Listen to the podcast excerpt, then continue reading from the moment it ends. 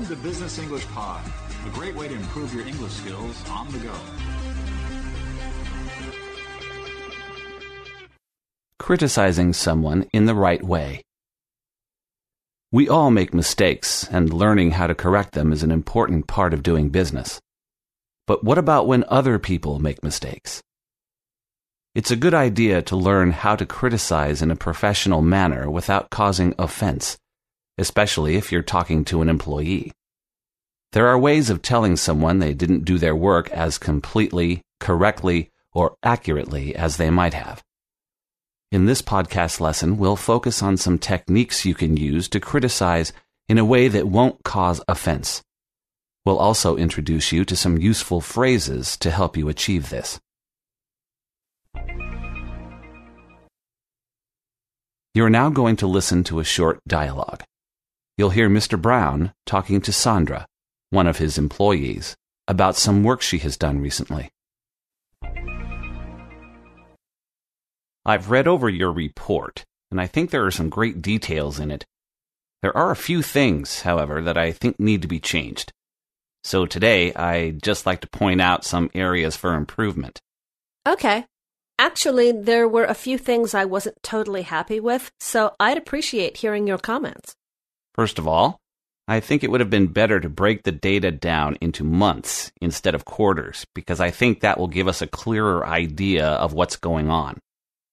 As this is a report for the sales staff, they use the monthly statistics to help them plan their monthly sales meetings. Okay, yeah. That makes sense. Monthly instead of quarterly statistics. I'll start doing that. Thanks. Next, I'm not sure if it was a good idea to include the sales results of individual sales staff. I can see why you did it, but I'm not sure if it's good for morale. Introducing a certain amount of competition is good, but I don't think you should include it in this report. I take your point. I was a little unsure about including this. Let me just check on my notes. Um, yes, I see you omitted the report from the Berlin office. This should have been included. Remember that you always need to include the four main offices London, New York, Berlin, and Tokyo. The other smaller offices can be included if the information is sent to you in enough time, but those four offices should always be included. Right. So the four offices should always send data for the report on time. Yes, and let me know if they aren't sending it in time. I also think it would have been a good idea to break down the sales by product line. It seems to me that you have the sales figures done as a comprehensive total here, but in my mind, you should have broken it down into the three divisions. So you do one section for durable goods, one section for retail, and one section for the wholesale division. Do you understand what I mean? I think so. You're basically saying that I need to write three separate reports then. Well, for the main part of the information, yes. The corporate information should be together and the introduction, share price, and R&D information can all be in one section. But it wasn't a good idea to include the product information all together. You ought to have asked me if you weren't clear on this. I'm clear on that now. Thanks for your feedback. The first thing you might have noticed while listening to the conversation was how seldom Mr. Brown strongly criticized Sandra. Criticizing someone using strong language like, you should have done this, and you shouldn't have done that, might make you feel better at the time, but it certainly won't make your employee feel better. Strong criticism, even if it is justified, is likely to cause offense and this can be counterproductive in terms of getting the best out of someone. Mr. Brown begins by saying, I've read over your report, and I think there are some great details in it. There are a few things, however, that I think need to be changed. So today, I'd just like to point out some areas for improvement. Before criticizing what someone has done, it's best to first make a positive comment, and this is exactly what Mr. Brown does. He tells Sandra that there are some great details in her report. Then he mentions that he'll be pointing out some areas for improvement. A positive start is important to set the mood of the conversation. The person being criticized is much more likely to take on board any later criticism in a positive manner if they know that some of their work is appreciated. Here are some other ways of starting positively.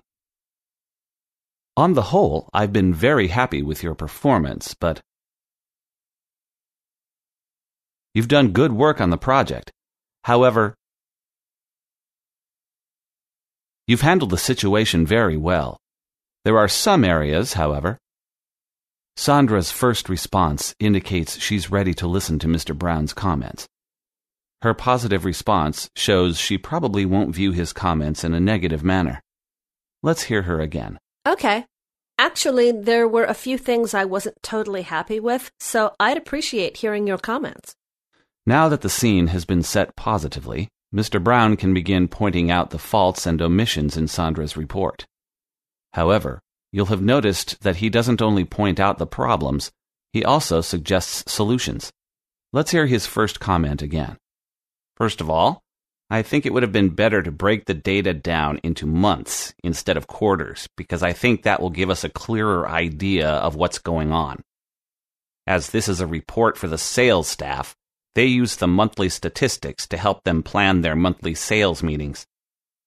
There are different degrees of criticism. Instead of directly criticizing and saying something like, you shouldn't have broken the data down into quarters, he gently suggests a better course of action. He uses the phrase, I think it would have been better to. So instead of a negative criticism, he uses a positive suggestion. He also gives a good reason for the suggested change. Here are some other phrases you could use to gently suggest a better course of action instead of criticizing what someone has already done. I think it would be better to Perhaps it would have been better to. I also believe it would have been a better idea to. It might be preferable to. My preference would have been to. I think you should have. You probably ought to have. Sandra responds positively to Mr. Brown's suggestion because he has not directly criticized her work and has explained how something could be improved. She says, Okay, yeah, that makes sense. Monthly instead of quarterly statistics. I'll start doing that. Thanks. Sandra agrees with the suggestion, confirms she'll make the change, and even thanks him for his suggestion. Let's listen to Mr. Brown's next comment again. What technique does he use this time? Next, I'm not sure if it was a good idea to include the sales results of individual sales staff. I can see why you did it, but I'm not sure if it's good for morale. Introducing a certain amount of competition is good, but I don't think you should include it in this report. Here, Mr. Brown wants Sandra to omit something from her report. This time, he simply questions Sandra's action. He says, I'm not sure if it was a good idea to. This technique is good for discreetly pointing out a problem. But note that 1. He gave a reason for his comment, and 2. He explained that he understood why Sandra had included these sales results. Let's focus on the phrase, I'm not sure if it was a good idea to. This is a very indirect way of saying something is wrong. The direct equivalent of this phrase is, it was a bad idea to. Both phrases make the same point, but the tone of the indirect phrase is much softer and much less likely to cause any offense. Which one would you prefer to hear from your boss? Here are two other phrases you could use to question someone's action. I wonder if it was a good idea to it probably wasn't such a good idea to. Once again, Sandra acknowledges Mr. Brown's comment in a positive manner. She says, I take your point. I was a little unsure about including this. She uses phrases like, I take your point, and that makes sense to show her agreement. Mr. Brown will be pleased to hear this from Sandra. It means she is taking on board what he's telling her. Next, Mr. Brown makes a comment on an important omission from Sandra's report. He says, Yes, I see you omitted the report from the Berlin office. This should have been included. Mr. Brown could have expressed a direct criticism by saying something like, You should have included the Berlin report. Using the phrase, you should have done, is a little like pointing your finger at someone. Instead, he points out the omission and then uses the passive phrase, This should have been included. Using the passive means that the speaker can avoid using the accusing you pronoun. In this case, it shifts the focus from Sandra to the omission. This is a good technique to use when criticizing someone, as you can avoid directly blaming someone for a mistake. Once again, Sandra shows Mr. Brown she's in agreement. She does this by first agreeing and then summarizing what he's just told her. Right. So the four offices should always send data for the report on time. Note that Mr. Brown uses phrases that refer to the past rather than the present. Let's hear what he says next. I also think it would have been a good idea to break down the sales by product line. He uses the phrase, I also think it would have been a good idea, instead of, I also think it would be a good idea because he's referring to the work Sandra has already completed. It's common to use past tense phrases when commenting on or criticizing someone's work.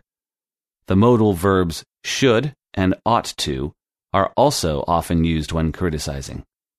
We say, you should have done, or you ought to have done, not you should do and you ought to do. One structure gives criticism the other structure gives advice. Be careful not to confuse the two structures. Mr. Brown ends the conversation by criticizing a little more directly. Let's listen again. The corporate information should be together and the introduction, share price, and R&D information can all be in one section. But it wasn't a good idea to include the product information all together. You ought to have asked me if you weren't clear on this. Earlier in the conversation, Mr. Brown used the phrase, I'm not sure if it was a good idea to. Here he says, It wasn't a good idea to. By omitting the phrase, I'm not sure if, we make an indirect comment direct. Sometimes, if you really want to get your point across, it's necessary to use stronger, more direct language. Mr. Brown finishes by saying, you ought to have asked me if you weren't clear on this. He could have used indirect phrases, such as, perhaps you ought to have asked me, or it might have been a good idea to ask me, but these phrases would be taken less seriously than a more direct phrase. Direct criticism is sometimes necessary, but be very selective when you use it. Before criticizing an employee, start on a positive note and praise them for something good they have done. This sets the mood for the rest of the conversation. Try not to criticize too strongly. Use indirect phrases to point out faults and omissions. Use passive structures to avoid using the accusing you. And remember to give your reasons. Use stronger, more direct structures to criticize when you want to really stress a point. But be careful not to cause any offense people react in different ways to criticism. If you receive criticism, take your boss's comments on board and acknowledge that you will correct the fault or problem, and finish off by thanking them for their comments. That's all for this Business English Podcast lesson. We hope you enjoyed listening. Business English Podcast is part of Workplace English Training e-magazine. To access the podcast transcript for this and other Business English Podcast lessons, you'll need to subscribe to Workplace English Training e-magazine at www.workplace-english-training.com. Workplace English Training e-magazine is a monthly interactive online magazine focusing on all aspects of business English training. It is suitable for pre-intermediate to advanced level learners. Each issue of the e-magazine is packed with interactive lessons to help you improve your business writing, speaking, listening, and vocabulary. Learning is challenging yet fun. Here's that subscription address once again www.workplace-english-training.com.